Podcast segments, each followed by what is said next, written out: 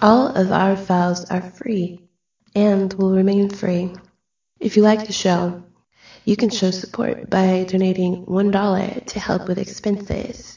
Just use the PayPal link on our website, YouTube channel, or Facebook page. Thanks.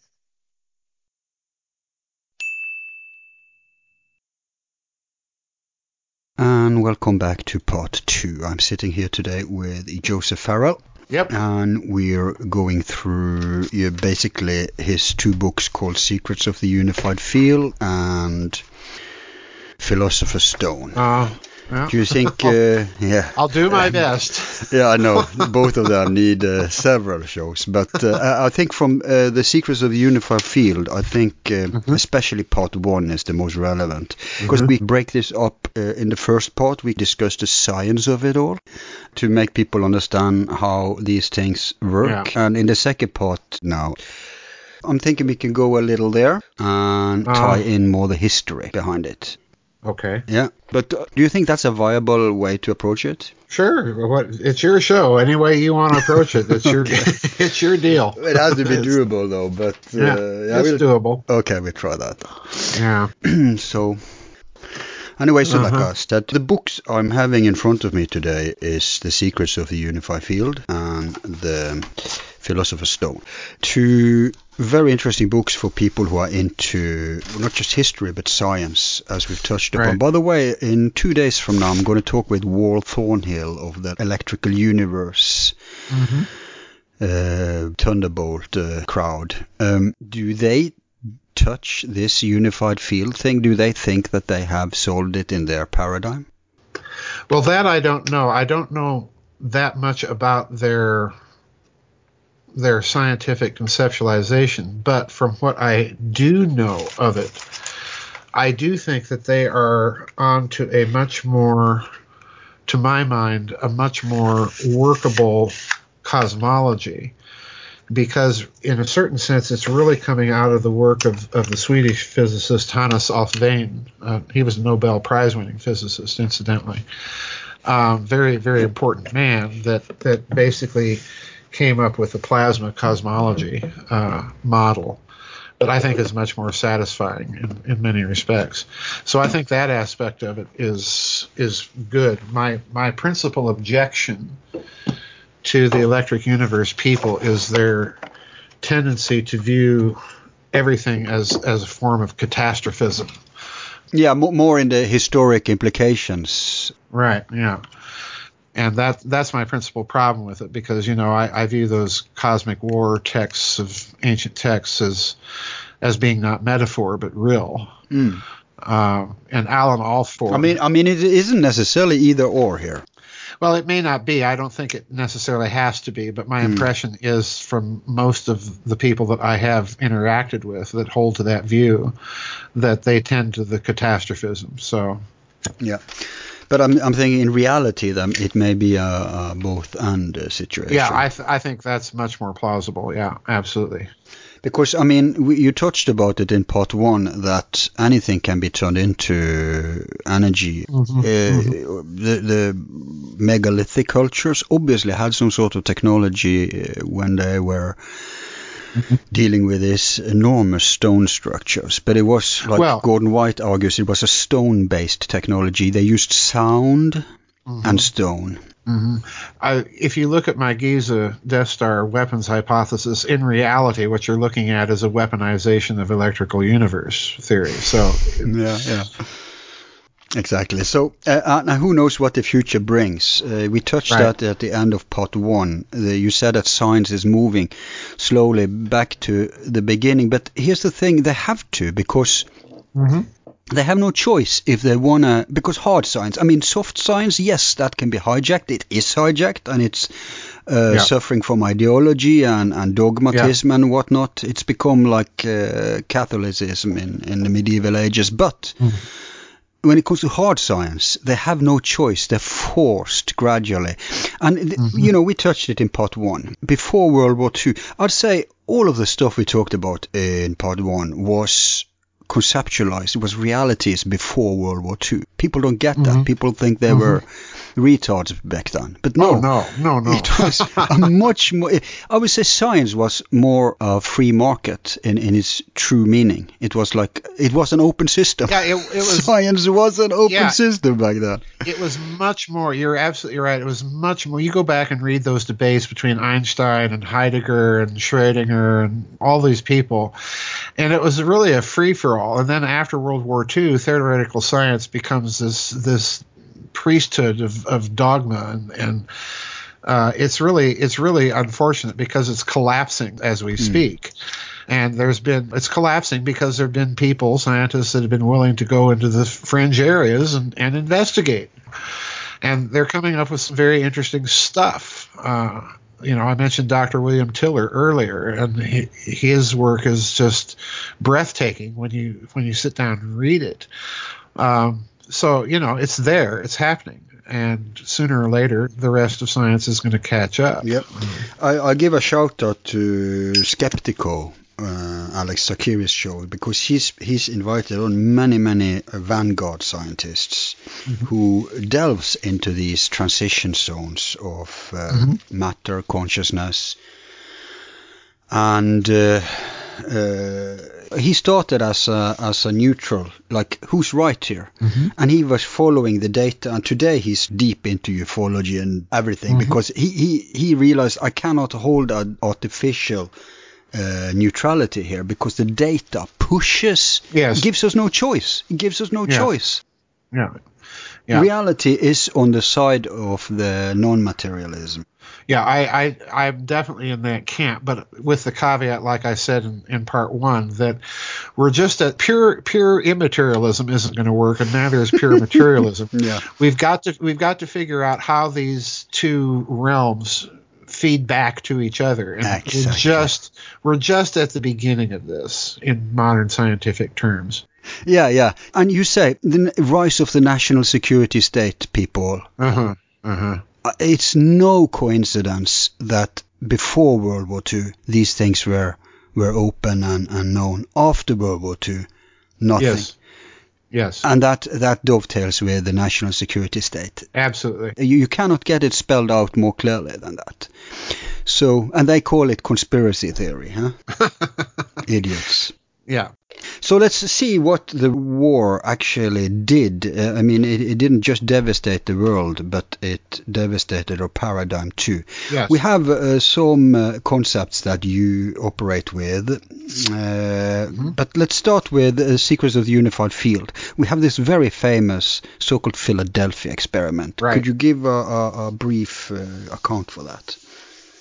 Well, the standard narrative of the Philadelphia's experiment is that the United States Navy, in after the American entry into the war, tasked a group of scientists to create a ra- a kind of radar stealth, a kind of radar invisibility for American ships.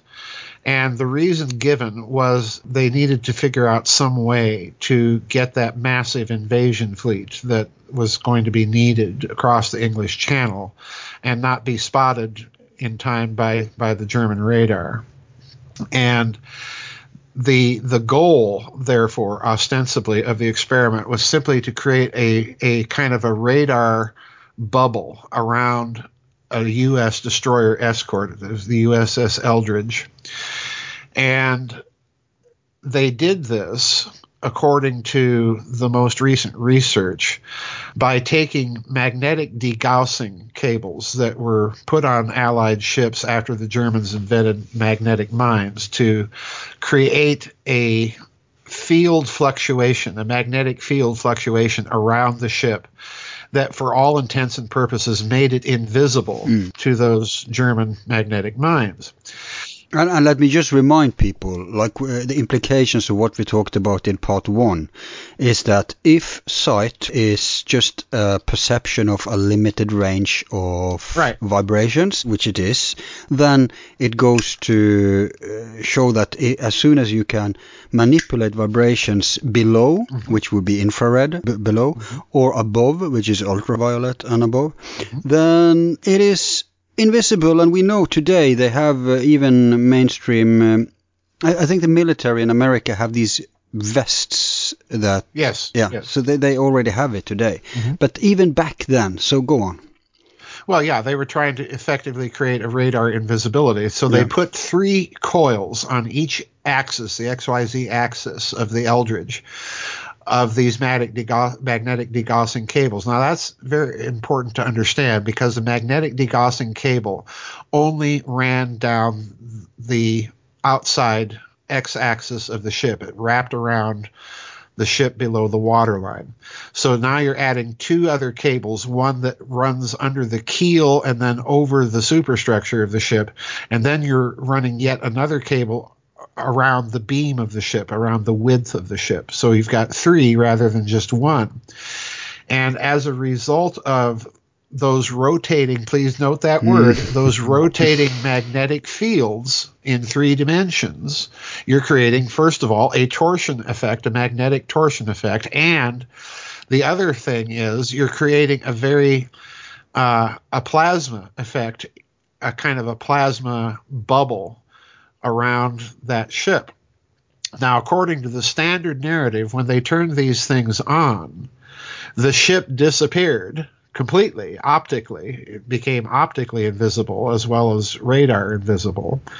And according to the standard narrative, when the field was turned off, some of the crew that were on the ship were embedded in bulkheads Jeez. and so on and so forth. Yeah, that's they the, got more than they bargained for. They got a lot more than they bargained for. yeah, so that means that it everything within that field got it, it, went into the substance of everything there. The energy, yeah, it, the matter, everything was yeah. twisted. Yeah, it did something according to the standard narrative. Mm. And what I tried to do in the book, Al, was go back and really dig into some serious scientific research on the Philadelphia experiment, and I discovered some very interesting things.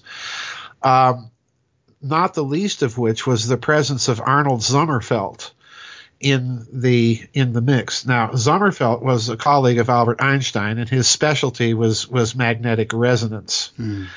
And it was Sommerfeld who speculated that you could use magnetism to change the incidence, the angle of incidence of incoming electromagnetic waves. And that, of course, is the conceptual birth of, of the Philadelphia experiment. And I suspect that there is truth to the narrative simply because you've got these three degaussing cables of enormous magnetic field strength that are rotating these magnetic fields in the three axes, you know, the XYZ axes mm. of the mm. ship, and they're creating an enormous magnetic torsion effect that could potentially have displaced that ship somehow to somewhere. We don't really know. Mm. Uh, in one version of the narrative, it actually shows up hundreds of miles away as the crow flies in the Philadelphia Navy Yard and uncloaks, so to speak, right in front of a British aircraft carrier captain of the Ark Royal that was docked nearby and then disappears again. So it moves in space and and time according to one narrative. Now, you can buy that or not buy it, but I I do think simply from the standpoint of uh, of the experiment itself and the conceptualization behind it that it might have been possible that they did get more than they bargained for, mm. uh, and that the ship was displaced somehow and experienced some sort of hyperdimensional effect. But, but where did the time come in? Well, the time element came in because the ship, if you believe that displacement theory, that it shows up in the Philadelphia Navy Yard and then down in Norfolk, Virginia, and then back up at the Philadelphia Navy Yard in a matter of minutes. Uh, that would be your temporal displacement as well as a spatial displacement. Now, the interesting thing in the book that I talk about is that there was a researcher that appeared on Coast to Coast AM that had tried to dig into why there were no records of this experiment in the U.S. Navy. And it's what I uncovered and what he uncovered was that a lot of very interesting people appeared to have been connected with it. The Berlitz book on the Philadelphia experiment even connects Thomas Townsend Brown to the experiment. And no one has ever been able to verify that except this gentleman who did point out that Thomas Townsend Brown was working for the Navy and was working in radar at the time that the Philadelphia experiment took place. And of course, Thomas Townsend Brown is the American physicist and engineer that was experimenting with electrogravitics, you know, mm. so this is a very significant figure to have involved in something like that. Now, the other interesting thing that this man discovered, and I have to give him high chops here, because what he discovered was that the Navy had literally hidden all of its logs about the Eldridge in the Coast Guard. Hmm. In other words, no one would expect to find information on a top secret project like that in the Coast Guard and sent and therefore they didn't look for it there. But he actually found the logs of the Eldridge during the supposed time that the Philadelphia experiment took place. And when he did so, he discovered that in actual reality, the experiment may have been performed at sea and in the Caribbean Ocean, in the Caribbean Sea. So anti Bermuda Triangle? Yeah, that sort of thing. Mm. Now, interestingly enough, he in in discovering this, he oddly corroborated Carlos Allende, who's a major figure in the Philadelphia experiment story, because Allende is the guy that got a hold of Morris Jessup's book, The Case for the UFO and annotated Jessup's book and sent Jessup a copy of his annotations of the book. And Jessup thought it was so bizarre that he took it to the U.S. Navy. And the U.S. Navy thought it was also so bizarre that they printed up a special copy of Jessup's book with the annotations and contracted a private company in Garland, Texas, outside of Dallas to do this in 1943 and printed up a limited number of copies of this book and disseminated it to people in the Pentagon. Mm. Okay? Mm. So, in other words, the Navy was certainly up to something, but Allende, in his notations, described this experiment to Jessup, and this is how the Philadelphia experiment narrative actually breaks out into the public. Because Allende describes number one, that yes, the ship turned invisible, and all you could see was the outline of the hull of the ship in the water. Wow. It still had uh, an energetic impression weight. Yeah, it had, it had a, it had a, yeah, precisely. And he describes this in such a manner that it had to have the experiment had to have taken place at sea mm-hmm. rather than in the navy yard according to the standard narrative well i thought that was very interesting because this gentleman that unearthed the logs of the eldridge in the coast guard was was able to determine that at the time that the experiment was performed the eldridge was in fact undergoing sea trials with mm. quote unquote new equipment. yeah, very new. yeah, very new. and and so it looks to me like we've had the first real real good indicator or, or corroborative argument that this thing actually took place. But the bottom line here is with the Philadelphia experiment, the reason that I found it so interesting is that yes, you're dealing with a magnetic torsion effect that's number two going to create a uh, a plasma ionization effect in and around the ship itself. Mm.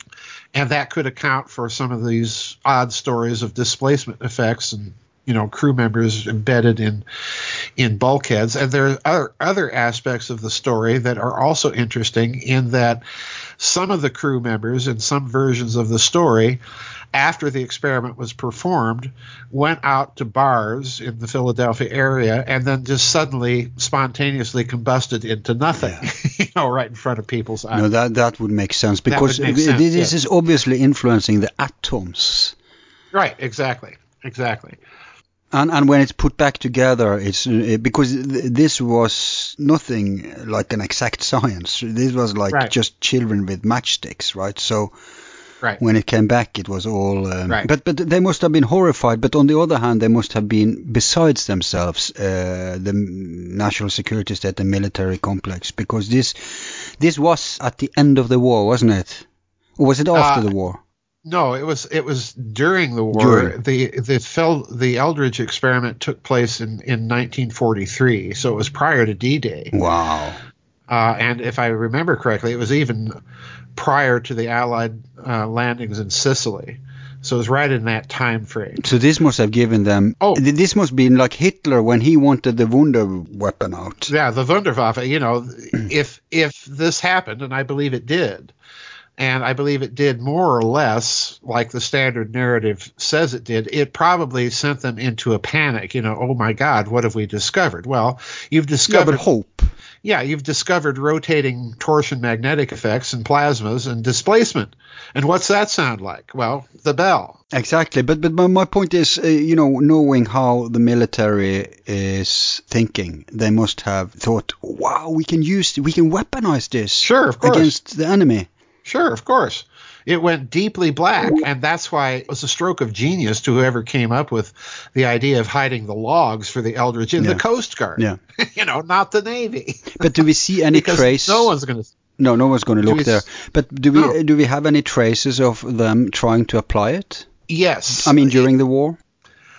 no, during the war, I don't think that there are any evidences that the Allies tried to apply it because I think the, I think number one, they weren't looking for what happened. Mm. And therefore, they were trying to get a handle on it, and before you know using it in in actual operational circumstances.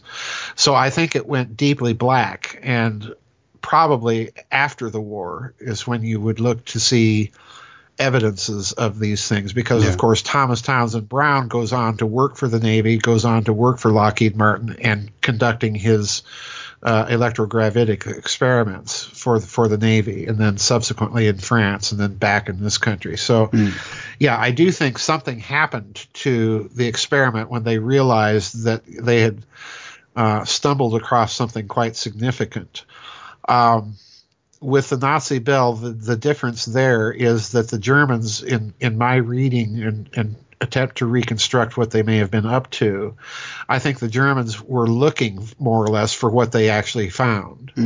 Um, Project They- Kronos, you- but but I don't Yeah. think they realized the yeah they were looking they knew more what they were looking for, but also they got something else than what they bargained for.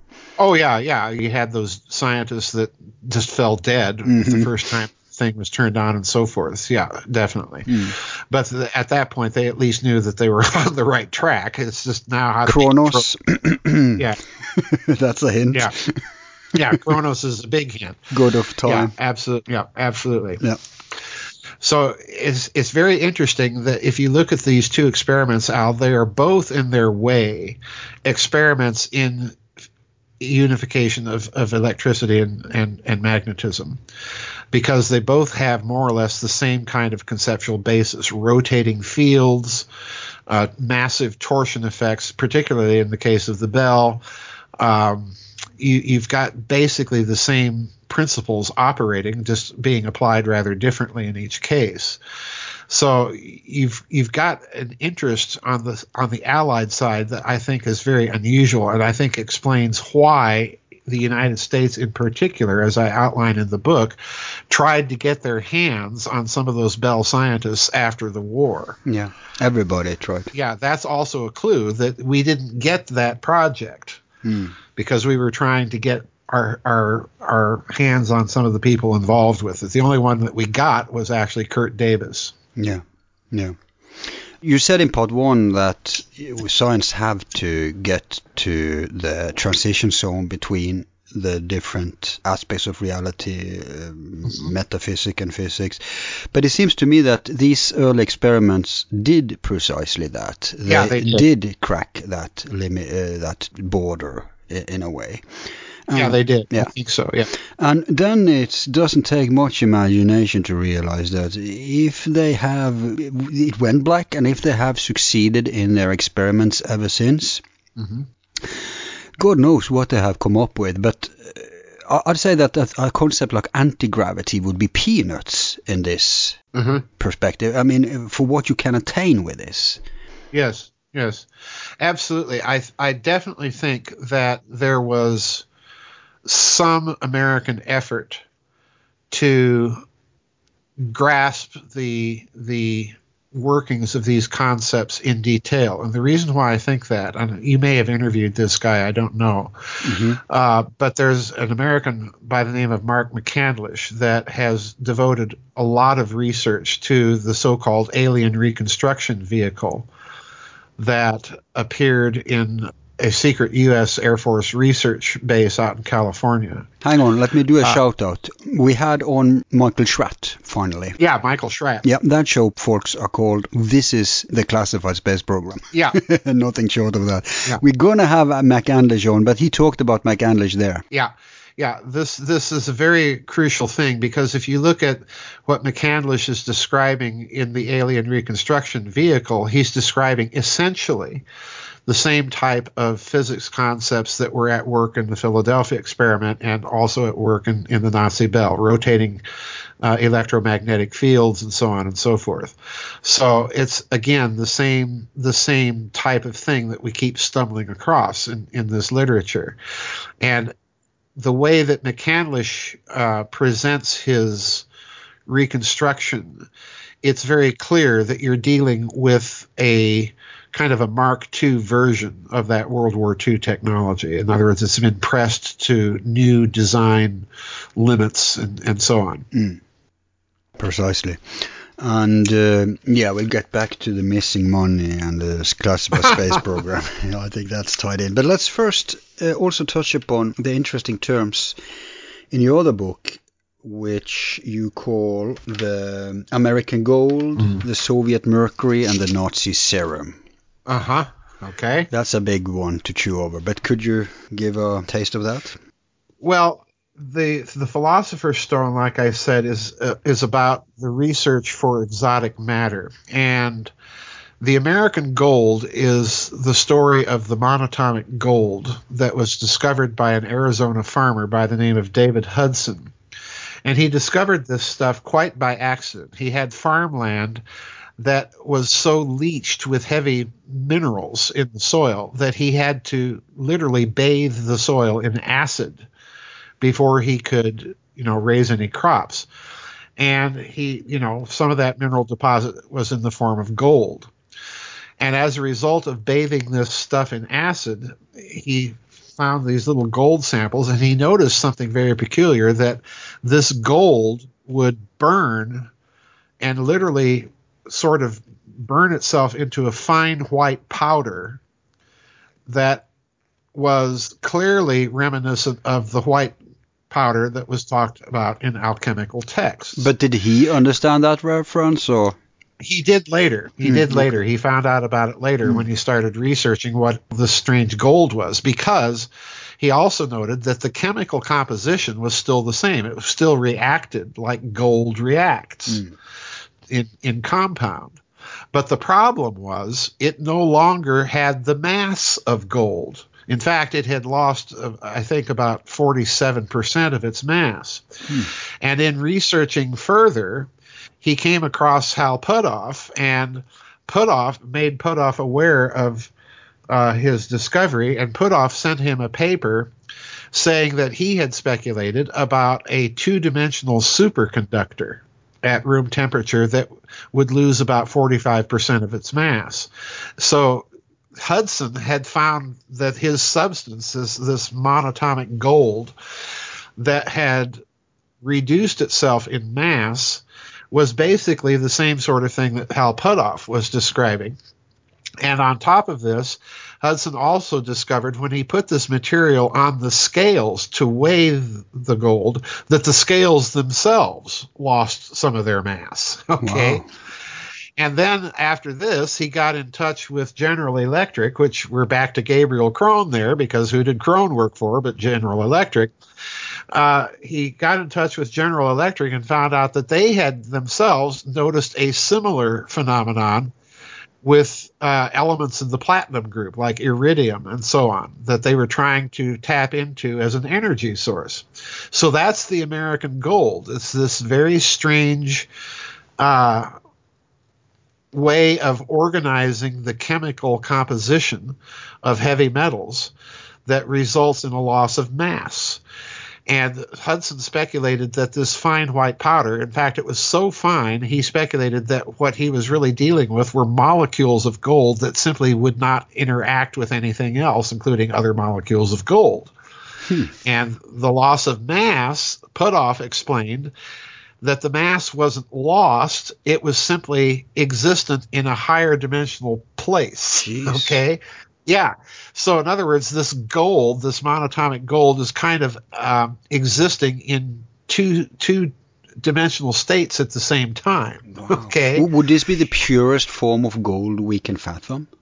Yeah. Yeah, because this this type of gold, gold burns is is carbonized mm-hmm. at about eight thousand degrees Fahrenheit, which is immensely hot, of course, and th- it when it does this, it reduces itself to this fine white powder, which, as I point out in the book, goes all the way back to Moses, you know, taking the golden calf and burning it down and feeding the Israelites this manna, mm. which is a fine white gold. Mm. So it's it's been there. So, so it interact with organic. It must have an yeah. effect on vitality. Yeah, it does. It does. It, it actually, according to some people, attaches itself to the little microtubules on uh, the telomeres on on the genome, mm. and improves the electrical conductivity of the telomeres. It improves mood and so on. And uh, as far as I know, that's true. You know, I tried some of it myself once just just to see if that was true, and it had a very peculiarly calming effect on my mood, but also made me unusually alert mm. and clear thinking. Yeah, because you can buy it online, right? Yeah, you can buy some of this stuff online. It's it can be rather expensive, so take that. But how, how do people produce it today? Obviously, uh, uh, you can't. You know, it's a limit to how warm people can make things. If you do it right. too warm, then you'll have the national security state on the door. yeah, exactly. Well, this is what happened to, eventually to Hudson. He ah. just kind of was was hounded out of out of existence, and he doesn't really talk much about about that anymore. But for a while, it was all the it was all the talk. And yeah, the rage. He yeah. even appeared. Yeah, he even appeared on Coast to Coast AM at one point. Oh, wow. So yeah, you've got you've got a definite. Uh, in the story of the American gold, you've got a definite uh, black research project's interest in in this type of substance, which you know, again, given its mass loss properties, you can see why. Yeah and why they would have an interest in it. Yeah, but how does it tie into nuclear physics? Well, it's tied into nuclear physics as far as I can tell. And again, this is based on Hudson's speculations and, and Hal Puthoff. Its tie into nuclear physics is that it rearranges, it, and it's called ORME, orbitally rearranged monatomic elements. So, that, but, uh, hang on, is that uh, connected to ORMUS? Uh, not as far as I know. Oh, okay but but the key here is the orbitally rearranged. In other words, the electrons in the in the electron shells of of the atoms are rearranged somehow. We don't know exactly how. Mm-hmm. And then the key is the monatomic part because what that is trying to connote is that the molecule is reduced to an atom. Mm. Which accounts for this very fine white powder state that he talks about. Uh, and in the process, you're losing mass. And in Hal Puthoff's thinking, this mass is actually still existent, but it's in some sort of higher dimensional state coupled to that powder. So it's it's a trans it's it's an element that's literally on that transition boundary mm. between a three space and an n space of whatever dimensions it may be in. so you know you've got a clear interest there. I think that is exhibited by people like Puthoff and General Electric and so on, that this stuff is to be taken deeply black. Yeah. Yeah. Uh, deeply black. And that's why it's called monatomic. That that makes sense yeah. now. It's reduced to uh, mono atom. Right, one atom. Right. And, and anything to do with uh, atom manipulation is obviously also nuclear. T- yeah nuclear and, and also tied right. to anything with, with the interest of the national security state. Right, right. They don't want us to go around yeah, exactly. playing with atoms. yeah, exactly. Exactly. So, uh, what about the Soviet Mercury? Okay, this is this to me is a really interesting story. This is the red mercury story that began to appear in the 1990s, and the narrative is that red mercury was a substance that the Soviets had discovered in their nuclear research, and it was a substance that was a liquid. It was very heavy, and it was kind of a cherry red or maroon red appearance in color.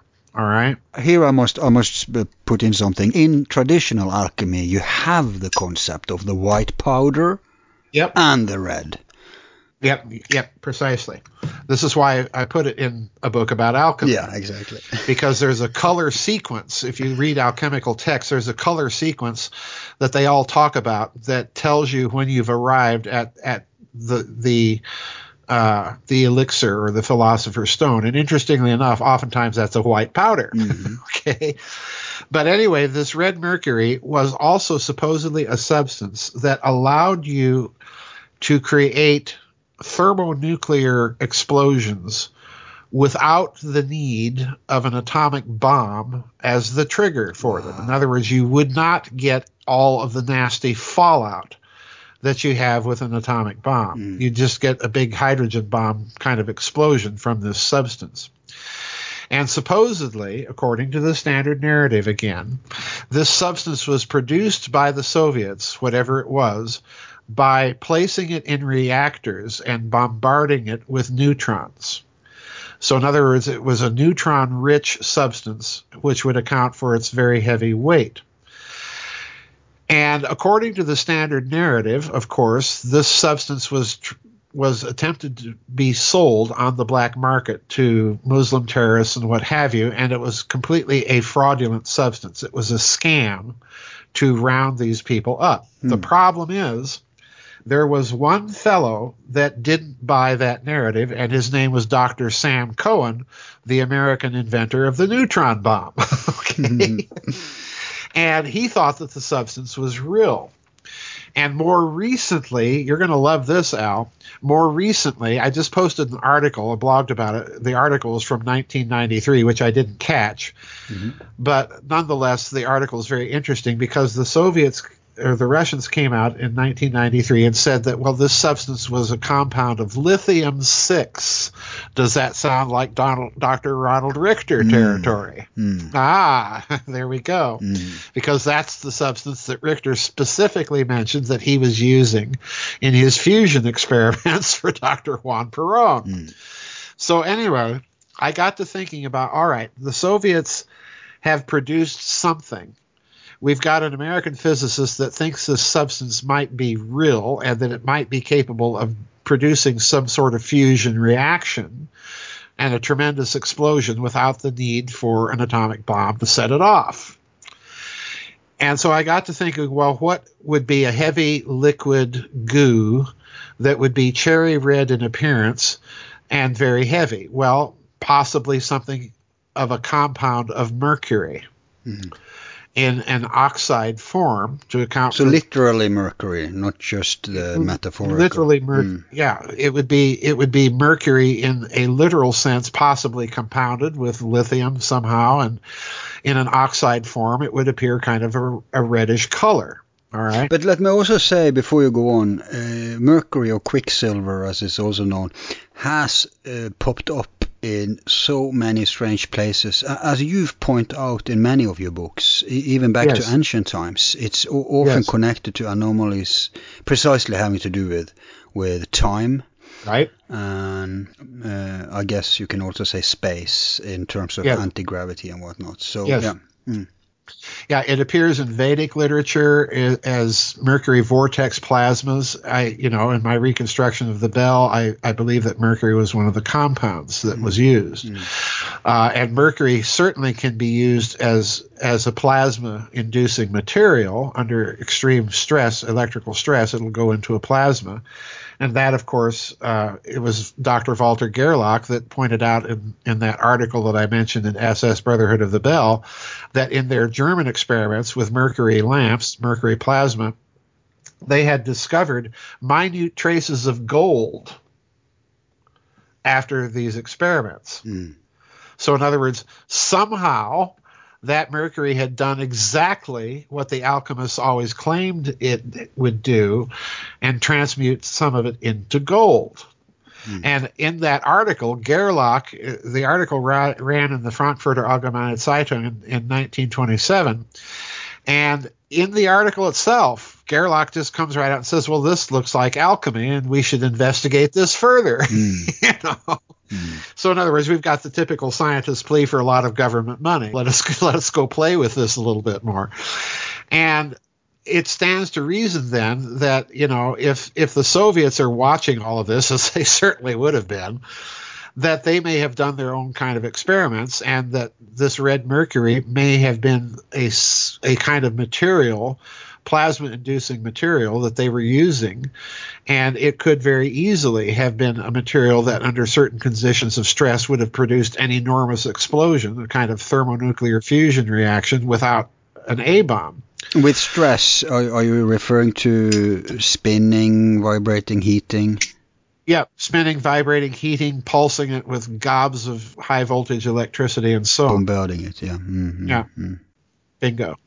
And, you know, this is again exactly what we find with the Nazi bell, mm. which is why I was interested in this Red Mercury story, because when we turn to the serum that the Nazis used in the bells, the so called serum 525, in Igor Witkowski's research, again, this is described as a heavy metallic goo that is kind of maroon or cherry red in appearance. And again, Mercury is a is a logical choice, especially given the fact that Walter Gerlach is associated with the Bell Project, mm. and especially given the fact that it's Gerlach that wrote that little article in the Frankfurter Allgemeine Zeitung about mercury plasmas leaving little traces of gold, you know, behind. Mm. So I think that we've got a dot there that indicates that we may be dealing with something real, not something fictional. So I began to explore what the serum 525 might have been, and I came to the conclusion that it may have been some compound of mercury thorium oxide with thor- the thorium component being the 229 isomer. Now, why is that important? If you if you know what an isomer is, an isomer is a special kind of nuclear isotope where the nucleus of the atom is in a, an extremely high rate of spin. Okay? Mm-hmm. And thorium 229 isomer is an unusual isomer in that its threshold of stability is very low. In other words, it doesn't take much to stop that spin. And when you stop the spin of an isomer, what does it do? It releases gobs of gamma rays. Mm. Okay? Mm-hmm. So let's say now that we've got this mercury thorium 229 oxide as our serum 525 and we're putting this into the bell which has those two counter rotating drums and what are you doing when you spin up those drums well the first thing you're doing is you're mechanically cohering the plane of rotation of that compound you're getting all of those little atoms spinning and rotating on the same plane of rotation. Mm-hmm. And then what else does the Bell the Bell Project do? Well, again, according to Witkowski, they're pulsing this with massive amounts of high voltage direct current electricity. And that's going to vaporize the mercury. It's going to create a plasma. It's going to destabilize the thorium and release gobs of gamma rays, which is why I think the scientists died that were testing it the first time. Mm-hmm. And in addition to this, because thorium is a known isotope that has its own radioactive decay rates, any change in that rate of radioactive decay as the bell is being experimented with is going to indicate a temporal dilation effect.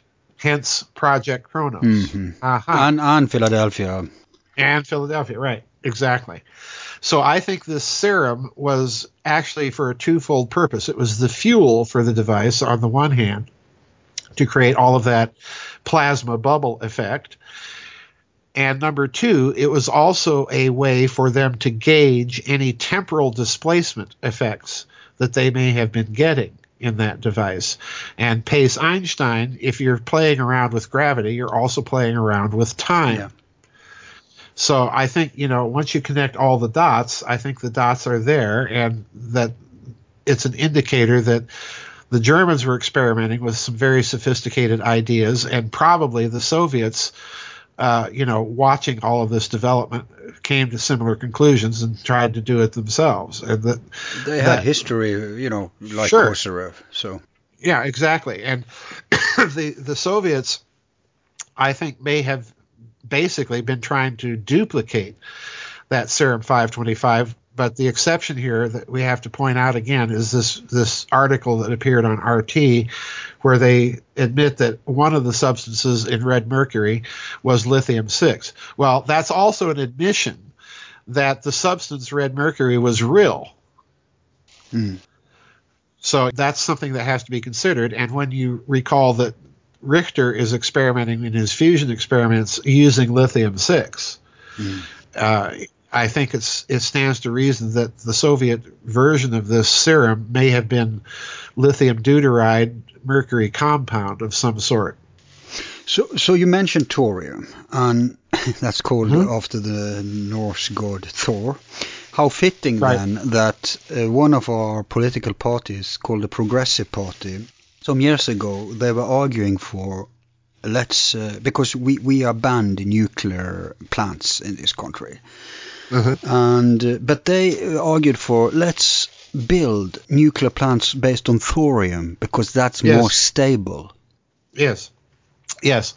There has been a, a whole literature if you if you explore it there's a whole literature out there about thorium based reactors and they are possible and they are very stable uh, they're they're in a certain sense they're less dangerous than, than uranium or plutonium exactly. by far yeah uh, and they would produce a similar output of power. And the other reason I should mention that one of the reasons I decided to look at thorium as a component for the Nazi serum mm-hmm. was that one of the big mysteries from World War II is that the Nazis were stockpiling massive amounts of thorium. Just massive amounts of thorium. And nobody at the time really uh, could understand what were they doing this for. Mm. And my speculation is number one, they may have been experimenting with the idea of thorium reactors, but number two, as I also argue in, in the Philosopher's Stone, it's my argument that the Nazis were using some early prototypical form of laser isotope enrichment at the at that IG Farben plant in, in Auschwitz. Hmm. And it's a very contextual case. People will have to read the book to see why I argue that. It's a kind of complicated. Which book was this? A Philosopher's Stone. Hmm. It's a complicated case, and people have to read why I argue the details that way. Uh, we'd be here all night if I were to try to yeah, reprise yeah, yeah, the argument. But but laser isotope enrichment is number one, the the physics for lasers existed at the time of World War II. It's always been a big mystery to physicists why lasers were not invented much earlier than they were. Well, I believe they were mm. invented earlier, and it was part of the of the Nazi enrichment isotope enrichment program. Mm. Laser isotope enrichment gives you enormously pure results and it would be the perfect way once they figured out the frequency at which thorium 229 isomer could be isolated from thorium stocks. It would be the perfect way to get enough of that isomer to use in that serum. And to do that, you would have to stockpile lots of thorium. Mm.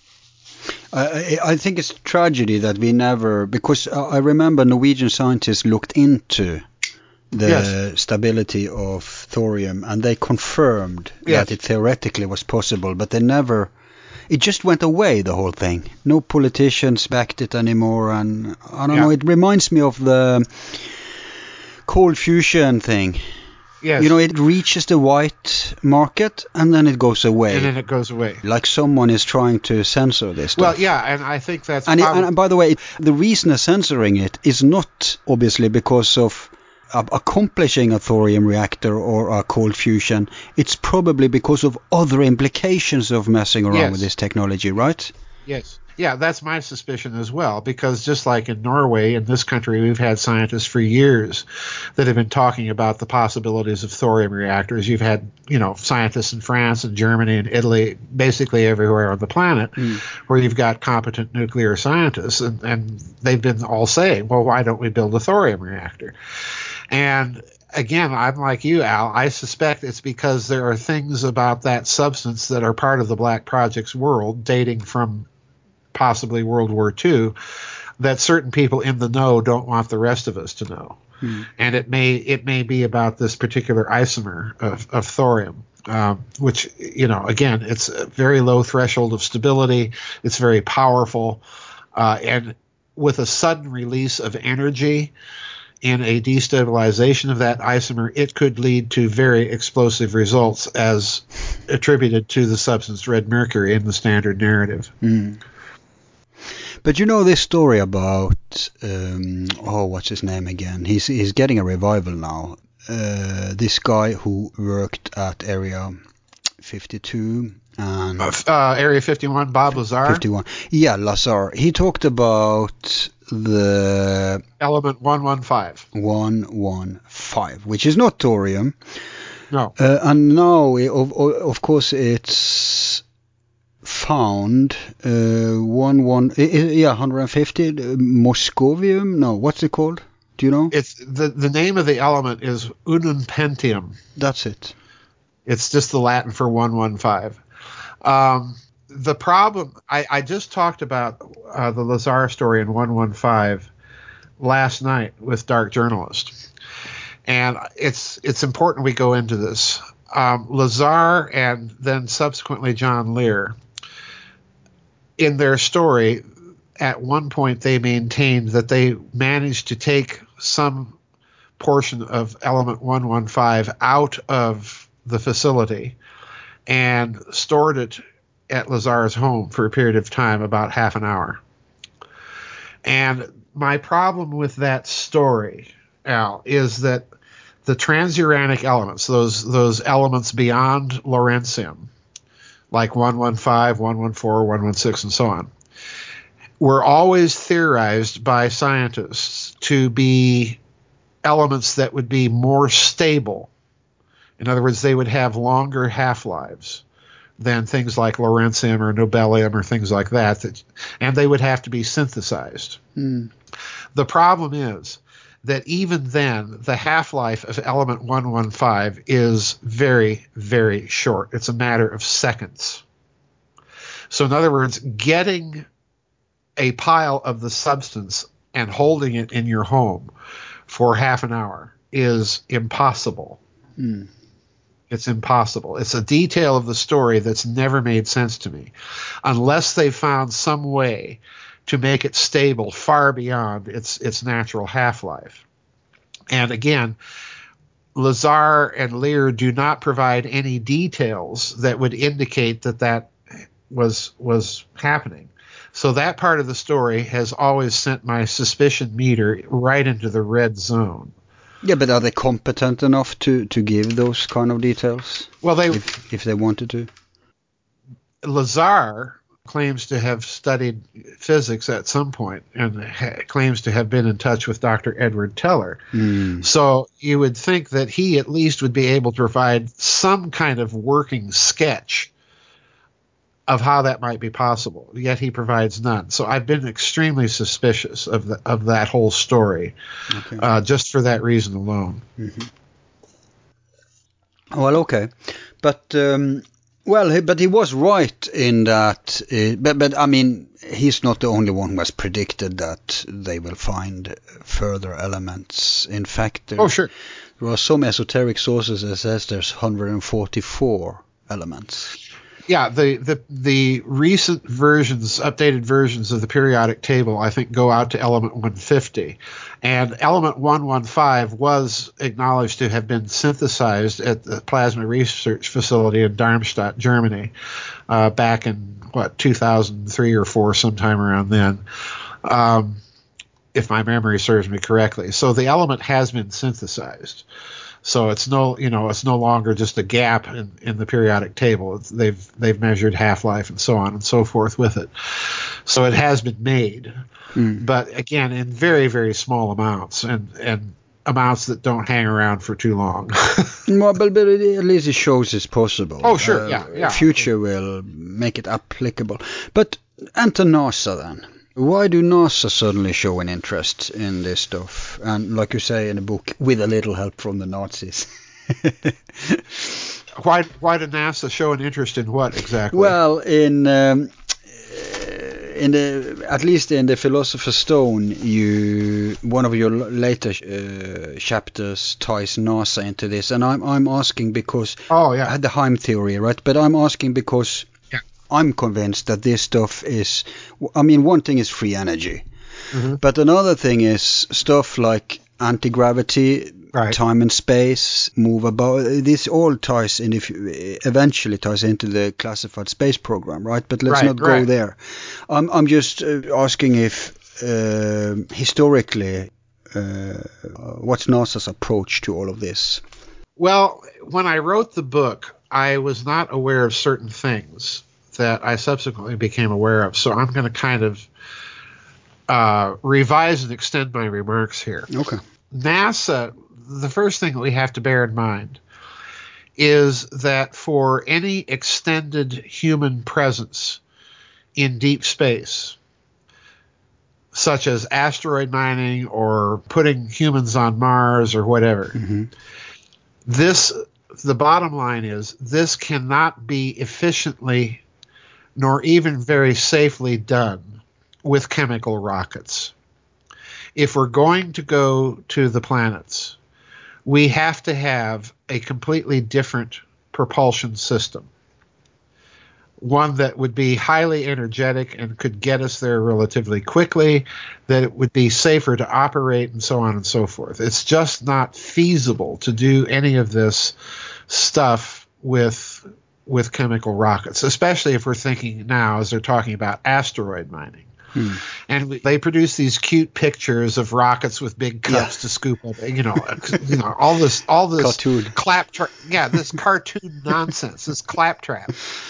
If people would stop and think what is really being implied here, it implies that they know number one, they have to have a different technology. And if they're talking about it publicly, they probably already got some version of it that they're yep. using yep. already. And we know that NASA has already used ion propulsion systems on satellite probes to the far planets in the solar system. So none of this is really all that off the books. That's number one. But number two, if you stop and look at what we've been talking about, particularly with these exotic materials like the monatomic gold or the Soviet red mercury or the German serum 525 and what have you, all of these things have one thing in common, and that is number one, they are tremendously energetic materials. Number two, in, especially in the case of the monatomic gold stuff, we have claims of a mass loss, hmm.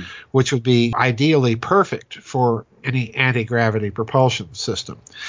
So keep that in mind. And now let's go to why NASA would be interested in this stuff back in I think about 2008 to 2010, DARPA, that's the American Defense Advanced Research Projects Agency, or as I like to call it, the Diabolically Apocalyptic Research yeah. Projects Agency. And that, that phrase was given to me by one of my website members. I didn't coin that. Um, it's beautiful. It, it is a wonderful, it's a wonderful acronym. But anyway, DARPA came out with the announcement that it wanted the United States to be warp capable within 100 years. Now, DARPA does not make pronouncements like that unless it thinks it's possible, number one, and number two, if they're working on it. Mm. And at approximately the same time that this happened, a NASA scientist by the name of Dr. Harold White published a paper which was a reworking of the warp equation paper that the Mexican physicist Miguel Alcubierre published in the Journal of Physics back in the 1990s. And Alcubierre worked out the equations of field warp, of, of warp drive in that paper. So, in other words, we already have Star Trek being worked on with equations, okay? Mm-hmm. But in Alcubierre's version of this equation, the equation called for an energy requirement to produce a warp of that nature of the mass conversion to energy of something around the size of the planet Jupiter. Jeez, okay? Yeah. In other words, way beyond any human capability for the foreseeable future. Well, Dr. White went through the paper and reworked the equations and discovered that no, you did not need a mass conversion that huge to do it. You would only need a mass conversion several magnitudes smaller and small enough to put it within the realm of possibility. Mm-hmm. So, as a result of Dr. White's reworking of Alcubierre's paper, NASA started a an exotic propulsion project, and his part of that project is to look into the proof of concept experiments to make warp drive possible. Hmm. Let me repeat that. NASA tasked him and his crew to work on proof of concept experiments to decide and determine whether or not it's actually possible. It's happening now. It's happening now. So when you put it all together, it would stand to reason that NASA would be interested in any exotic substances that number one were capable of producing enormous amounts of energy. Number two, doing so in such a way that wouldn't blow up everything. Think monatomic gold mm-hmm. here. And would do so at the energy requirement levels to make a warp drive bubble system possible. So, yeah, it's happening right now as I'm talking. There but, but is the idea here that uh, exotic substances like monatomic gold, uh, forms of uh, mercury or thorium or whatever, uh, that these substances have such a function that when they are applied in energy, they will open the doors to these other dimensions and provide us with this extra input of quote unquote free energy. Yeah, I, I think that ha- I think that has to be part of their thinking at some point. Mm. Because they know that the energy requirements, even even with White's reworking, are still going to be enormous, and that there's going yeah. to have therefore have to be some sort of exotic, yeah, some sort of hack, a hmm. hack, mm. a re-engineering of, of materials that will produce this amount of energy. So they will turn over any stone that they can in their search for materials that can do that. Right. What's the Heim theory? Oh boy, Burkhard Heim. Oh boy. Because that's connected to NASA's entrance into this. Oh yes, it absolutely is. Burkhard Burkhard Heim is, to me, one of the most mysterious figures in modern physics. He was a German physicist that at some point during World War II was involved in some sort of Nazi black projects research. We don't know exactly what. And as a re- and as a matter of fact, he was so highly thought of that Heidegger took him under his wing. Hmm. Uh, he he's a brilliant man, and at some point during the course of the war, while he was working on whatever it was that he was working on for them, he suffered an explosion, which literally blew off his hands oh, wow. and left him blind. Jeez. Yeah, if you look at pictures of Burkhard Heim, uh, in very few pictures, you can see pictures of the stumps that were his hands and you can see the fact that he was blind. Hmm. Well, Heim worked out after the war a theory. and It's called Heim theory, H E I M. Worked out a theory of being able to predict the properties of particles from first principles. It's called Heim theory. And that theory involves things like hyperspaces and subspaces, and he even worked out his own special mathematical language that he called a selector calculus that you know is virtually impossible to find out anything about this because he deliberately published all of his work in German through an occult publisher in Vienna. yeah. through yeah to keep you know and his concern was he did not want this to go anywhere other than germany and not be paid attention to by anybody but germans Mm, okay mm. uh, he was he was at one point contacted after the war by none other than dr werner von braun Mm. and if you look at Heim theory, Heim also is one of these people, like Sonny White and Miguel Alcubierre, that number one was working on this theory because he knew that you could not go into deep space using chemical rockets. So he was trying to find a way to develop a, a theoretical framework But, but hang on, he wasn't involved in the in the among the Bell scientists, was he? that I don't know. It, given the nature of his work after the war, He may have been one of them. he may have been. Mm. He may very well have been one of these scientists that suffered some sort of Mm. uh, catastrophic accident when the bell was being tested. Right, because this happened during the Nazi time. Right, exactly. Yeah. So then he may have been uh, taken out of that project. Right, right. Who knows? We, d- we simply don't know very much about him. Uh, after the war, he became an ardent pacifist.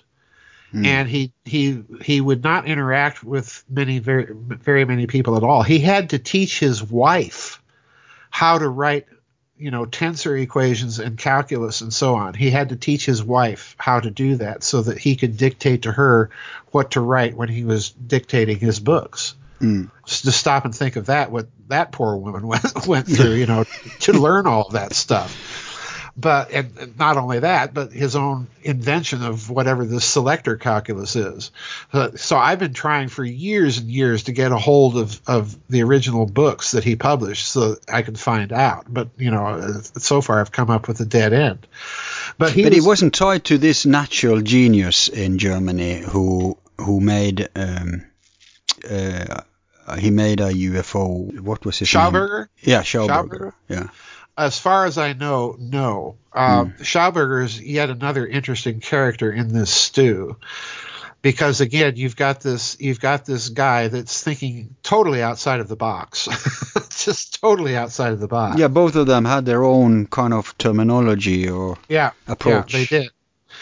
But Heim is highly enough thought of that people have in, been invited to present papers on his theory at the American uh, Association of Engineers. So, in other words, Heim is, is definitely not a fly by night. It's just that nobody knows much about him because he was so very secretive. You can find out things online. You can go online and search for Heim theory, and there's various papers. They're very technical and very complex but he is there and he did work that would plug into this whole warp drive uh, phenomenon high energy materials phenomenon quite well And you think that the European Space Agency and the and NASA and Air Force uh, used some of his work in their anti-gravity experiments? i have no doubt Hmm. that they did although you will not find any of them admitting it No, no. But uh, the European Space Agency, especially, you know, since the headquarters is in Germany, it, it stands to reason that they're not going to, you know, you know the Germans, they're not going to leave any any stone, no, unturned. No. So uh, it stands to reason that they would. And by the same token, the American interest in, in his work ultimately is coming from NASA.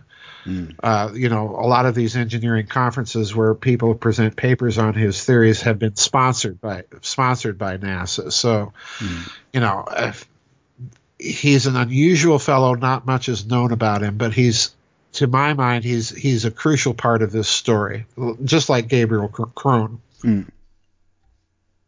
Okay. Uh, can you see in history examples, maybe all the way back to Tesla, of inventors who has come up with uh, devices that can harvest the so-called free or zero point energy? Oh yeah, all all over the place, all over the place. Yeah, could you give us some examples? Well, you mentioned one earlier, John Worrell Keely. Mm. Uh, Keely was this quirky 19th century steampunk Yeah. Ameri- American inventor that produ- produced these bizarre machines. Just uh, you can go online and look at some of these things. There's pictures of them. It's just bizarre. Mm. But he was fascinated by by music, by acoustics, and so on and so forth. And he, like many inventors, he claimed that he had to tune his his inventions and that they would only function if he did so. And that had you know, people denounced him as being a fraud for precisely that reason because no one else could get his inventions to work. But let's turn to another inventor by the name of Royal Raymond Rife. Mm. Uh, oh, oh, he Keely and Rife weren't they both involved in these machines that people are using? Because I know about the Rife machine. I know Yeah. someone who has that one, but Well, that's Rife- for healing themselves or something. I'm not sure. Well, Well, Rife, the actual story of Dr. Rife was that he, number one, believed that cancer was a viral phenomenon, and number two, he believed that that you could cure or heal almost any disease by the use of proper resonant frequencies if you just knew the frequency of the disease. Mm. So he invented, he claimed to have invented a microscope that would allow him to see viruses in their living state. And that's key. Because you can view a virus, of course, under an electron microscope, but the, the electron microscope kills the virus. So Ah. you cannot you cannot get any living uh, experiment with the virus, especially of the type of, that he was doing with resonance. But the problem is, he claimed to be have invented a microscope that could see the virus optically. And he also claimed that this microscope had to be tuned in order to see the virus, and that he himself personally had to do it. And he began to cure people of cancers with his his resonance frequency treatments. And of hmm. course, big pharma can't have that. No. So they shut the guy down. They took his microscope and threw him into prison. And like again, they did with uh, like they did with uh, Reich and the like they did with Wilhelm Reich. Hmm. And in in Rife's case, you've got the same thing that Keely claimed, and this is the idea of tuning the machine. And ever since then, there since these two inventors, it doesn't take much research. You find other people that claim that they have achieved some sort of machine that gives a coefficient of performance that's over unity that has to be tuned. Okay, The- these these inventions are all over the place, and for that reason, most scientists denounce these things as fraud. For what reason? For the reason that they have to be tuned, Why would that be a problem? that they can, because no one else can duplicate the results. right. Okay. Mm. Now, here's the problem. And Tom Bearden was the one that pointed this out. And I think he's right. I think his speculation here is spot on. Bearden points out that every living thing, as you've said, has its resonance. But for Bearden, that resonance is its scalar potential. It's a field that is set up in a zero sum field by any living entity. And that field is what tunes those machines. So, in other words, he thinks that these scientists stumbled on this whole area of physics of the of the information field that tunes things in the presence of individuals. So so we influence it. Yes. Yes, we make them work. Mm. Right. Yeah. That's that's back to quantum physics. That's right. Yes, in, in, in a very weird way. Yes. Yeah. Yeah. It is. So I, you know, I don't dismiss these strange stories entirely out of hand. And Bearden even goes further. Bearden Bearden maintains that because Rife was doing his tuning with his microscope and claiming to be able to see viruses optically, which of course by standard optical physics is impossible. mm-hmm. What Bearden maintains is that Rife actually unknown to unknown even to himself was that Rife managed to create a microscope which could see into the quantum phase state of the of the virus.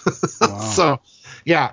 So you've got all of these strange inventions. There's so many of them out there, Al, where you've got this idea of somehow this device has to be tuned, whatever the device is. Mm. And in every single case, it comes back to this idea of an individual's resonant field. And it's very interesting that Dr. Tiller, who I mentioned in the first part of our interview, that Dr. Tiller discovered the same thing in his experiments. He discovered this this information field that can linger on long after the persons who set it up have disappeared, and that that field can even be transferred to wow. objects. Yeah, like an echo, energetic like an, imprint, like an echo, like an amulet. Mm-hmm. And since we're talking about intention, like a sacrament. Mm. Yeah. Suddenly we bring this out of superstition and into practical mm-hmm. reality. Mm-hmm. Now, yeah, I point out I did a webinar for any of your listeners that are interested in the members area of my website on Dr. Tiller, and I point out that what Dr. Tiller is in effect done is he's taken that old teaching about sacraments having to have the proper form, proper matter, and proper intention. Mm-hmm. And converted it into a generalized template of action, of consciousness, of mind, of intention as a field of information on matter. Hmm. You know, often they say, and, and, I'm taking this to a completely outlandish uh, field here, but mm-hmm. but it, it's a parallel. Often they say when it comes to ghosts, people have been traumatized right. in their death Right. And so it's like an astral explosion or whatever. So maybe mm-hmm. their consciousness, their emotions, their vitality, whatever is because of this incident is imprinted on this space, mm-hmm. this area. Mm-hmm. Uh, and so you have this uh, residue. Yeah. In the same it's, way. Yeah, it's part of the ghost. Yeah, it's it's part of the esoteric lore in any number of fashions. Es- you know, ghosts, amulets, and so on, mm. Uh, and so on. And I even voodoo, I would say. Even voodoo, yeah. yeah. It's it's it's an all-pervasive concept, and in the in the book Microcosm and Medium, I examined that whole thing in terms of the Soviet psychotronic research and the Czech psychotronic research during the Cold War of these physical objects that were imprinted with specific intentionality, mm. uh, which, going back to the Baroque era, it's another it's another manifestation, really, in a different fashion of affecting Affektenlehre, because that Baroque music is heavily, heavily imprinted with very specific explicit intentionality if you know how to listen to it and what mm. to listen for. Mm. Um, it's it's very heavily imprinted with it. So again, you know, we're we're we're looking at a paradigm that is now kind of breaking out into the open across so many different fields of endeavor that uh, I don't think you can put it back into the box. I, I don't think it's possible. So, so Keely did on a cellular or maybe molecule or maybe even atomic level what this Baroque music does on an auditory level. Yeah, yeah, I think so. I think mm. so. If you look at if you look at his strange devices, they're almost always at some point they're almost always of a musical nature. Mm. Almost always. Yeah very strange stuff too. I mean, you look at this stuff, and for one thing, Al Keely's Keely's devices required such an immense amount of very precise machining that it boggles my mind to think that this guy is going through all this effort just to create frauds or unusual looking machinery. Mm. Because there's and, this- and he was a contemporary of Tesla. Or was he a predecessor of Tesla? Oh, he was a, he was more or less a contemporary, late late 19th century. Golden age huh, of science. Yeah, yeah, the, yeah, the golden age of steampunk science. Yeah, Mm. yeah. Hmm. And that's you know I use the word steampunk because that's what his that's what his devices look like. Yeah, quite literally. You know, Many of those guys had devices of that nature. yeah, Because there were other people back then too who, who did breakthrough um, stuff. right, right, right. And Hoagland, he's now saying uh, that, well, it's not that he's saying it, but he, he's reported a fact, namely that there is a, you big, because you talked about, actually let's start in another end. In the moon program, Hoagland pointed out that von Braun and those guys actually had a non-rocket fuel uh, kind of parallel program, if you like Yes. in order to achieve these things. You've mentioned it in, in your own books. Uh, mm-hmm. A brief take on that, because that that shows you already in the 60s they had developed what they, you know, in the timeline here we see these old guys they are mm-hmm. stumbling into stuff. Mm-hmm. Then during the war, the state involves itself feverishly to try to apply this, militarize this, and then obviously come the 60s they have, I mean. Kennedy would never say we're going to go to the moon in nine, ten years if he didn't already know. Right. I think it was a part of him trying to make this white. yeah. Oh, I definitely think so. So okay, I give you I give you a decade to kind of transition this thing. So right. so if uh, Hoagland is correct, uh, what was going on there? Well, Hoagland's take on it begins with the launch of the uh, what was it, the Vanguard satellite, I believe it was, when the the U.S. Navy put up its first satellite, and these they were trying to track the satellite after they had successfully launched it, and they couldn't find it, and they were perplexed until they discovered that the satellite was in orbit 600 miles further away from the Earth than they had projected it to be. Hmm. And so von Braun contacted a French physicist, I forget what his name was, and this was also the trip that, that von Braun talked to Burkhard Heim. Hmm. And they discovered that they had rotated the rocket, and that's why the rocket went a lot further, and that th- they had discovered the principle of, of rotation Torsion. And, and torsion, which to me makes some sense, but not really, because you know, you can ask any artilleryman what the effect of rifling projectiles did. It made projectiles fly farther and more accurately. okay? Okay. just by spinning them in the in the in the barrel of the of the cannon. Mm-hmm. So, in other words, the principle was known. It just wasn't. It just wasn't tied into the idea that this would work in vacuum. Mm. Okay. Mm. So that's when that's when they make the discovery. Now, my version of this and what NASA was up to is based on a little bit on the so-called Apollo hoaxer business because when I was a boy, I was, you know, glued to the television set watching the moon landings. And there was that, I believe it was Apollo 16 or 17, that they broadcast the liftoff from the moon of the lunar excursion module. And I was I was laying on the living room floor watching the television, and I watched the lunar excursion modules just kind of pop up and fly away. And I turned around and I said to my dad, I said, rockets don't do that. because, you know, a rocket accelerates geometrically per unit of time. It starts out slow and it gets faster and then faster and so on. Hmm. But no, what you see on the television thing is that the lunar excursion module just pops up and flies away at a more or less uniform velocity. Hmm. And I thought, okay, we're either watching a very bad movie production or we're watching an alternative technology that's not a rocket. Hmm.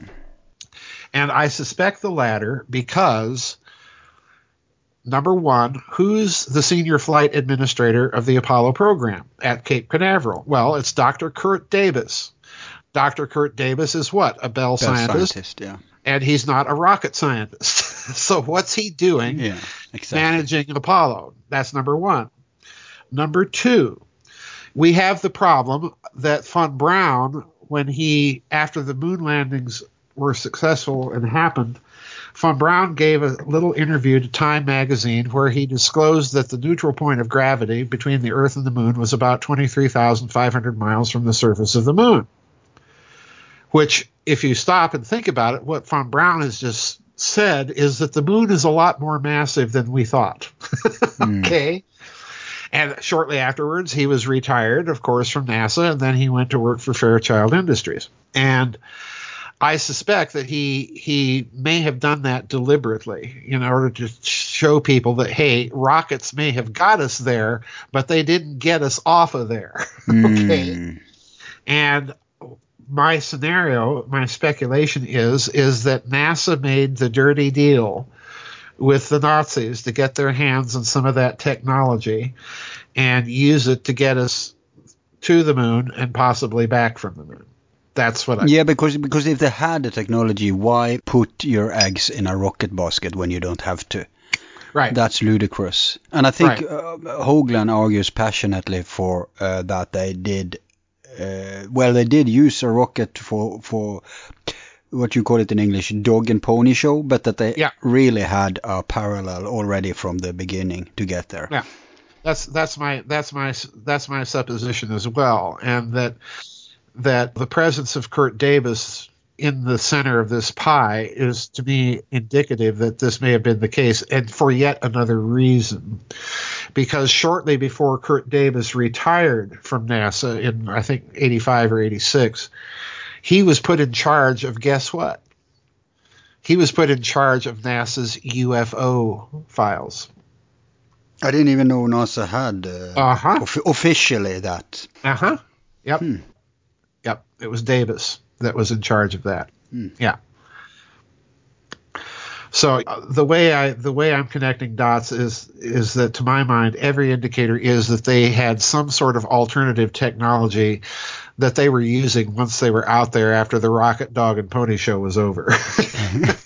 And now, finally, the And some now of fin- it, yeah, some of it has, has started to go white because Hoagland Yeah. told me when I had him on that, and he's saying he's building his own gizmo for this. That they have, uh, but I, I forgot the verb, but you probably know what it is. It's a new technology that makes. He, uh, Hoagland is building a drone based on this, I think. Mm-hmm. He says you can build your own drone based on this technology to get anywhere. Do you know what it's called?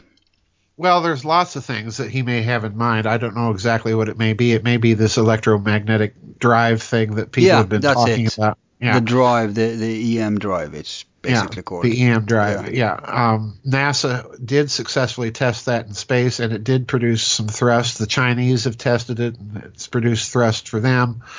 So yeah, um, the really interesting thing is when you look at what they're talking about with this EM drive, and then go back and look at the 1950s research that Paul Laviolette uncovered in his Secrets of Anti-Gravity Propulsion book, which is a book I highly recommend people read and get. I- I'm going to have Dr. Violette on for that. Yeah. Yeah, he uh, he points out that they were talking in the 1950s about using microwave soliton effect, you know, to achieve lift and so on, and that they actually achieved quite a bit of thrust with this. So you know, the EM drive is kind of a a, a But what is the technology behind it? well, it's basically the What's same. the principle?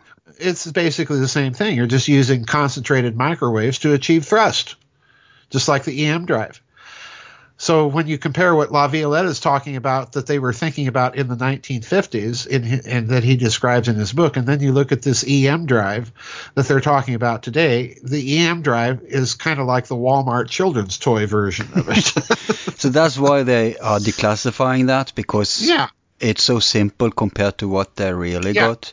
yeah, I think so. But but wouldn't the implications, even if it's a toy version, wouldn't it be too risky to to let it out there if anyone can replicate and use it? Well, yeah, in, in a certain sense, it would. Um, if you look at the microwave soliton effect, it's such extraordinarily concentrated high power microwaves that they're talking about that you would literally crisp anything underneath it. Um, and, you know, that's if you make an EM drive large enough, you know that's the problem that you would have. Mm. And microwave microwave engineers will tell you this when they work on microwave towers that you know you don't want to be in front of those things.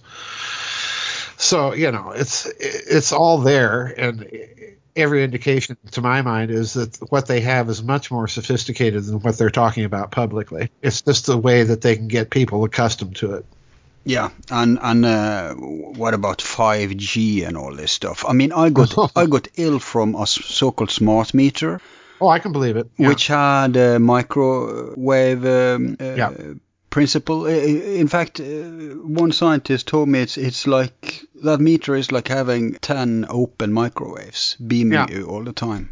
Yeah, yeah. Well, there's interestingly enough, uh, it's slowly getting some opposition traction in this country because there has just recently been a Harvard physicist in this country that's come out and said this this is just a health health nightmare. Um, and it is. But but for some reason they're rolling out that kind of technology all over the place. Yeah, well, they want their Internet of Things. Number one, they want to keep the profits rolling in, and number two, uh, I quite frankly think that these people are just pure evil when it comes right down to it. They just want to get rid of a bunch of useless eaters and make a lot of money from us in the process. It's it's the same. Yeah, yeah. Well, that's a pretty cynical. So, so not ignorance, but actually destruction.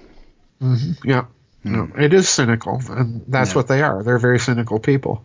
Yeah, but then again, they are also ignorant people. Uh, oh yeah. Today, it's like they have uh, compartmentalized everything. Yep. So you know, you just have geeks working on details. Yep. And then you have some kind of project coordinators who don't have to be scientists. They just want to accomplish certain things, and they're calling the shots. Yep. And if anyone is evil, it should be those who have some kind of survey of what's going on. But then again, they are not scientists, so they may not even be aware of the destructive, or they don't want to know about the destructive aspects of it. So you have this complete yep. evil machine yep. where every bit of the machine are innocent but the totality becomes like diabolic, if you see what I mean. Yeah, I do. Yeah, that's possible too. Yeah, mm. sure. Yeah, the compartmentalization is so out of control that nobody really knows, you know, what this whole system is going to do once it's put together, mm. and that's that's the other problem. Uh, and a madness of it is that they simultaneously develop AI Yep. who can hij- hijack everything and yep. become like the uh, the leader of of uh, what's that old movie, Doctor the Mad Evil Doctor scientist, Doctor Strangelove. yeah, yeah. So the AI becomes the Doctor Strangelove because no no human is in, in control of these things anymore. Yeah, you know what I mean. Well, well, I do know. You know, I've I've been railing. I have been railing uh, along with Catherine Fitts about these the the computerized algorithmic high frequency trading that's done on stock markets and commodities markets and so on, you know, that means that markets are no longer genuinely reflective of human trading activity. Hmm. Hmm. And you know that's bad any way hmm. you slice it because you're not getting a clear picture of price and risk and things like that. So yeah, no, it becomes very esoteric is yeah, yeah. It's just you know, it's just all nuts. Mm. Uh, I'm all for going back to the good old days of Wall Street, where people are on the trading floor shouting and screaming at each other and waving, you know, waving yeah. papers around, because at least you're dealing with a human activity that's yeah. representative of human economic activity. Yeah, that's right. But but finally, the missing money, um, right? Uh, do you think to what degree does this technology involve? Because is it very expensive? I mean, an EM drive is is cheap. Yeah. What is so expensive? Is it? It's not the technology. Is it just the manufacturing, the mass manufacturing of crafts and machines that's based on this technology? Is it the security?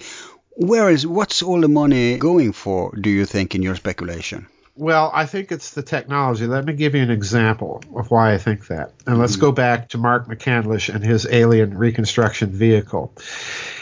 In his talks about it, he, he states that one of the things that made this vehicle go were large artificially grown quartz crystals that had to be absolutely flawless in their lattice structure.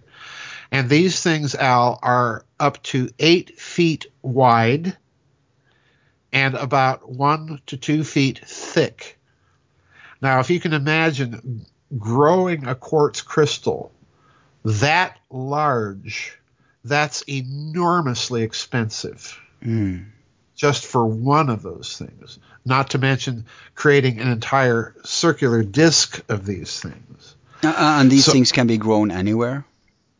Now, in my opinion, they would have to, if you're going to get a, a lattice free structure, you're going to have to do that in as near zero gravity, in other words, in outer space as you can. Uh. So that adds to the expense right there. Yeah. Not just to mention a quartz crystal that huge is going to be massively valuable and massively expensive. Mm. Uh, and then to get it back down here, you know, to put it in your disk. Uh, so just from that standpoint alone, let's look at Xerum 525, the Nazi stuff. You know, uh, mercury is enormously expensive, especially if you're putting enough mercury into a gigantic, you know, 15 foot tall thing mm. and doping it with thorium 229 isomer, which is also enormously expensive to, to fabricate. So, yeah, all of this stuff at every turn looks to me to be enormously expensive. Then, on top of that, you have to create not only the infrastructure to produce it, you have to create the infrastructure to maintain it, you have to train the people to make it, you have to train the people to maintain it. So that's added security. Security, right? That's all of this is added expense. And on top of this, Al, let's let's look at what the U.S. government just did with its financial auditing control regulations, with the FASB 56 regulations because in effect the federal government now has said that any aspect of federal finances that involve national security do not have to be disclosed. In effect, what that yeah. regulation just did is it's taken the entire federal budget black. Yep. Uh, Fitts mentioned it when we had her on for the black economy. Yeah. In fact, yeah. it, it, may be due to her and Dr. Skidmore's push that yeah. this happened. yeah, it may inadvertently that. No, I, I, I can tell you that privately she's expressed that that thought, and and I've I've had a similar thought that it may have been precisely that that that created this. Uh, in other words, that entire hidden system of finance just took over everything. Mm. And again, it's because all of this stuff is enormously expensive. Not to mention, you know, let's say Dr. White is at NASA is successful in his experiments and they decide to build a warp drive. Hmm. Imagine the expense that that's going to be. Hmm. It's going to be enormously, enormously costly. So I think we're looking at we're looking at something that is such a drain on the public economy and the elites are in this hell bent for leather push to you know get out there into space and start mining asteroids and mm. get off this planet for whatever reason and you know all of this is going to be enormously expensive and i think you're looking at a hidden aspect here of, of the build out of 5g and everything else because they're trying to move everything including financial clearing, including accounting, including record keeping, data keeping. They're trying to move all of this into space, which I think is a huge, huge danger. Mm. If some sort of catastrophe was to occur on Earth, let's say a well, pole, pole, shift or whatever. Uh, yeah, they, they, might be doing it for that reason, but um, but imagine imagine an aftermath of that. Uh, those oh, yeah. survivors would be would be Stone Age people, and then. Mm-hmm. They would have their parallel civilization and at some point descend upon us and take over whatever was left mm-hmm. as gods, basically. Mm-hmm. Enter the gods. Yeah, yeah. History you know. might be repeating itself, huh? Well, you know, I've said I've said many times that I, I think that they're using all of all of this stuff as a kind of template for their for their plans and for their actions. Absolutely. Because hmm. many people think the the missing money, the 50 trillion or whatever it's up to, it's probably more than that too. Oh, and that's just that's just what they're draining from the white. What about what's going on in the black? Right. But anyway, they think it's like a break, a literal breakaway civilization, like they have a high tech basis on the moon or Mars or whatever, Right. and everybody realizes that's going to be expensive. Yeah. But Yeah. uh, but even even in a mundane earthbound uh, system, it would uh, be so expensive that that could account for all, all, all the money too. Just Yep. just having it here on Earth. Yep. Yep. Mm. Yep. And let's remember, I pointed this out in uh, 2014 at the Secret Space Program conference. Let's remember that they have evaluated some asteroids out there as possessing resources in the quadrillions of dollars. Okay. Mm. And interestingly enough, the amount of toxic derivatives in the global financial system have been estimated to be between 14 and 17 quadrillion dollars. In other words, Jesus. orders, yes, orders of magnitude more than the entire gross domestic product of the planet. uh, and not just f- for a year, but Right. for for how long? For as long as we can count, or Right. Right. Yeah. Right. So it's not for nothing they're talking about going out and mining asteroids. That's how they clear all the Ah. tox. Yeah, there you go. But isn't that a good thing? Uh, wouldn't that kind of make the economy healthier if they did? well, maybe, but the problem is, um, I don't do you- trust them to want to do that. well, number, yeah, that's number one. yeah, number one. And number two is what would happen if they did go out and snag those asteroids and bring all that money back here and do it without much regard to its effect. oh, they would just boost double their yeah. Yeah. power, the grip. Yeah. Well, it's like I pointed out. It's it's interesting because what they did, in my my opinion, with this hidden system of finance, was they collateralized space at a very early time. Mm.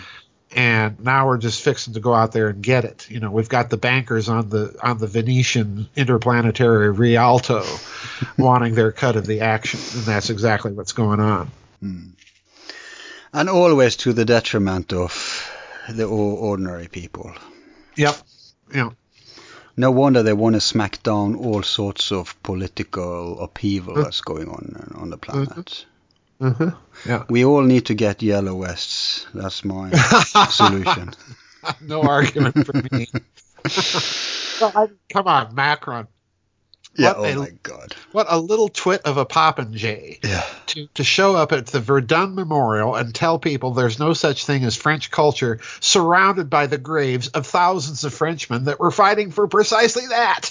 Exactly. And in the same breath, he, Yeah. he, he claims that, oh, Venezuela, they're suppressing their own people. Oh, they're. Uh, Oh, jeez. and, what does, and while he does that, his police are smacking down. Oh, Yeah. Actually, in Venezuela, the so called opposition is allowed to even call for coups Yeah. without being seized. Whereas in France, ordinary people can't even protest the suppression Yeah. without being smacked down. Yep. That's your schizophrenic political Yep. scene we have. Hmm. well, I like to remember certain episodes in French history where we had previous leaders with little regard to average Frenchmen. They seem to suddenly been missing a head or two, you know. Yeah, this is this is his own show. We should do a political show too uh, uh, at some point soon. About Uh, France. well, we, we don't have to limit ourselves to France, but it, it, it's quite a cartoon of, of what's going on. Oh, it's ridiculous. I mean, Hmm. it, it just is unbelievable. It's just unbelievable. But but you know that's Pandora's box you're you're peeking into there. Uh, let's leave it for now. We'll never uh, Yeah. finish then. I think we have it now. Okay. We've uh, we've been going for what uh, four hours I think. So Yeah. it's going to be a classic. All right. Well, thanks for having me back on. And many thanks for coming back on. All right. Perfect. Thanks for today. Thanks a lot, Al. Okay. Yeah. Bye-bye. Bye bye.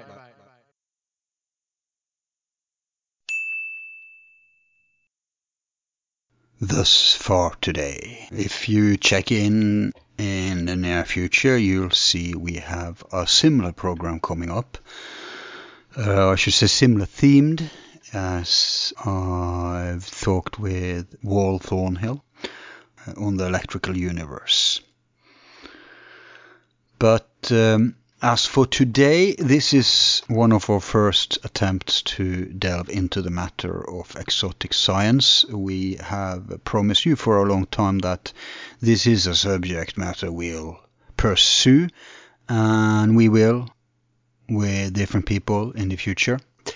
So it's just that we can't do everything at once, but it will come, and at least we've started now. And I will give you some excellent quotes from uh, some of my favorite scientists of the old school. In other words, real scientists. Now, if you feel our shows are worthy, let me remind you how you best can support them. And that is by sharing them. See, every time you do, on any social media platform or on the web, so not only YouTube, the algorithm notices and promotes it accordingly across YouTube. In addition, we reach more people that way via your network, which is very important now that they are strangling independent media to facilitate the corporate takeover of YouTube. Just take a look at the right side of this video and you'll see half of them are mainstream channels. It used to be mostly Arowitz or related stuff from independent creators.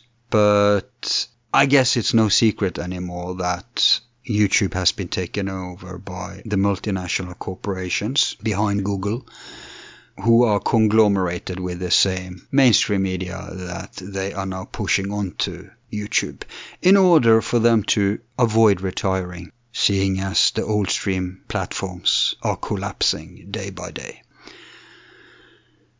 So you ought not just support independent media, you ought also not engage with the mainstream channels on YouTube, lest you actually reward this coup. So the only way left for channels like us to grow is for our listeners to get their hands dirty and lift together.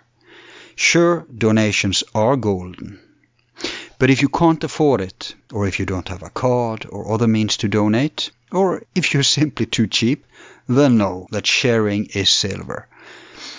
And do check that you get noticed of our new shows and stay subscribed. Not only are they force subscribing people to the mainstream channels, they're, but they're also unsubscribing them from independent channels. Last time I checked, we've lost 8,000 subscribers. This isn't a problem on the podcast platforms, obviously, and we've expanded to them lately, so perhaps you're listening to this on one of those. Where you'll notice we pre release many shows from time to time to give you an extra incentive tuning into us via the podcast platform. We have to get our numbers up other places because YouTube isn't safe anymore. Eventually, we'll probably just be shut down. So we're looking into expanding to other places too, like minds.com. Now this video will probably be demonetized for no good reason, obviously, but now they don't even pretend that we have violated any of the ad-friendly policies. Nowadays, it's just automatic if you're independent. That is your crime. Now to the quotes, and uh, I want to start with. And oh, by the way, all of these guys were basically operating in the 1800s, or some of them into the early 1900s, but they were far ahead of the day still ahead of us today, at least our white side. Now, the black uh, science is a completely different matter, of course. But the black science wouldn't even exist if it wasn't for these pioneers and what they discovered. Let's start with Michael Faraday, great man. But despite being an extraordinary experimentalist, inventor, and thinker. He was also, or maybe because of that, he was a very pious, spiritual person. He said, The book of nature which we have to read is written by the finger of God. Nature is our kindest friend and best critic in experimental science. if we only allow her intimations to fall unbiased to our minds.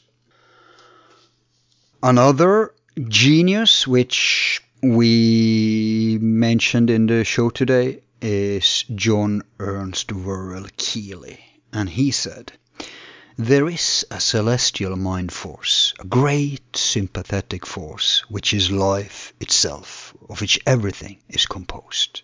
Matter is capable of infinite subdivision.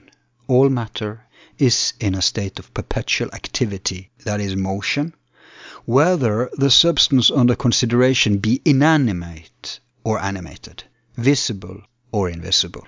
There is no dividing of matter and force into two distinct terms, as they both are one.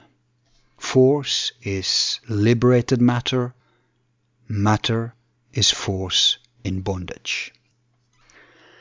Victor Schauberger, which we unfortunately haven't covered too much uh, in any of our shows, but we've name dropped him a few times, but we uh, I think we will get back to him in the future. He said, more energy is encapsulated in every drop of good spring water than an average sized power station is presently able to produce. What was true then is still true today. And he said, You must learn to think one octave higher. Only then will you learn how implosion energy works.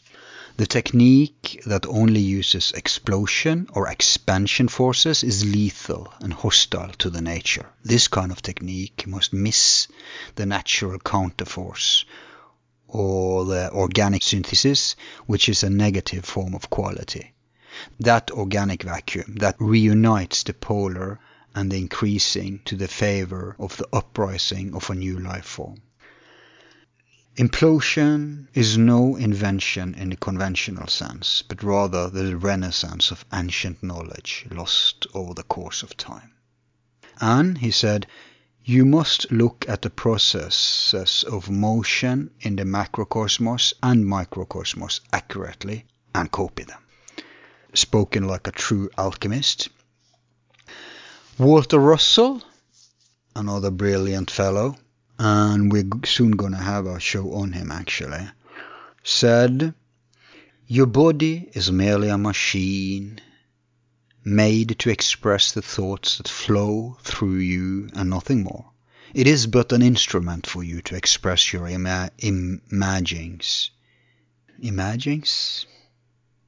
I don't know if this is supposed to be say images or imaginations but both are probably both applies. It is but an instrument for you to express your imaginings, just as a piano is an instrument for a musician to express his imaginings.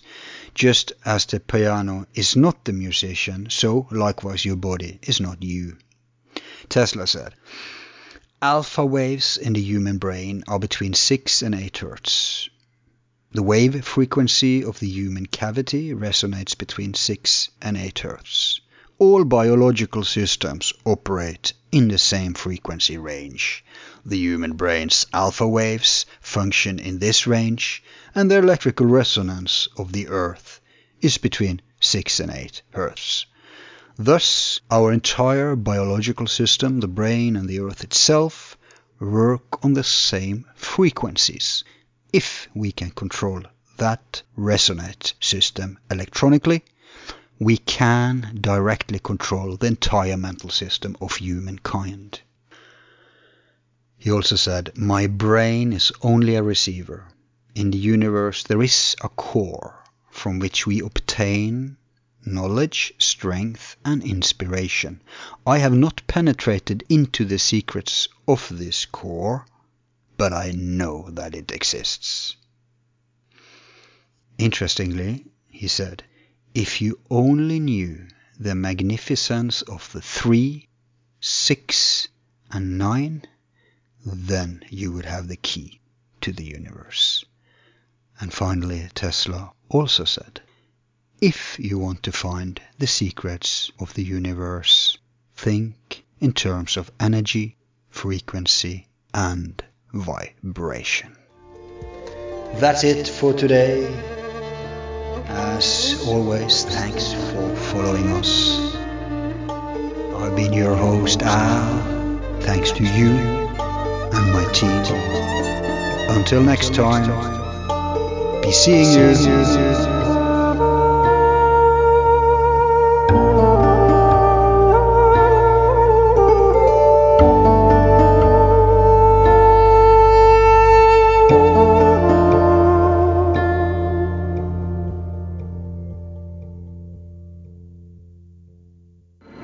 Number one.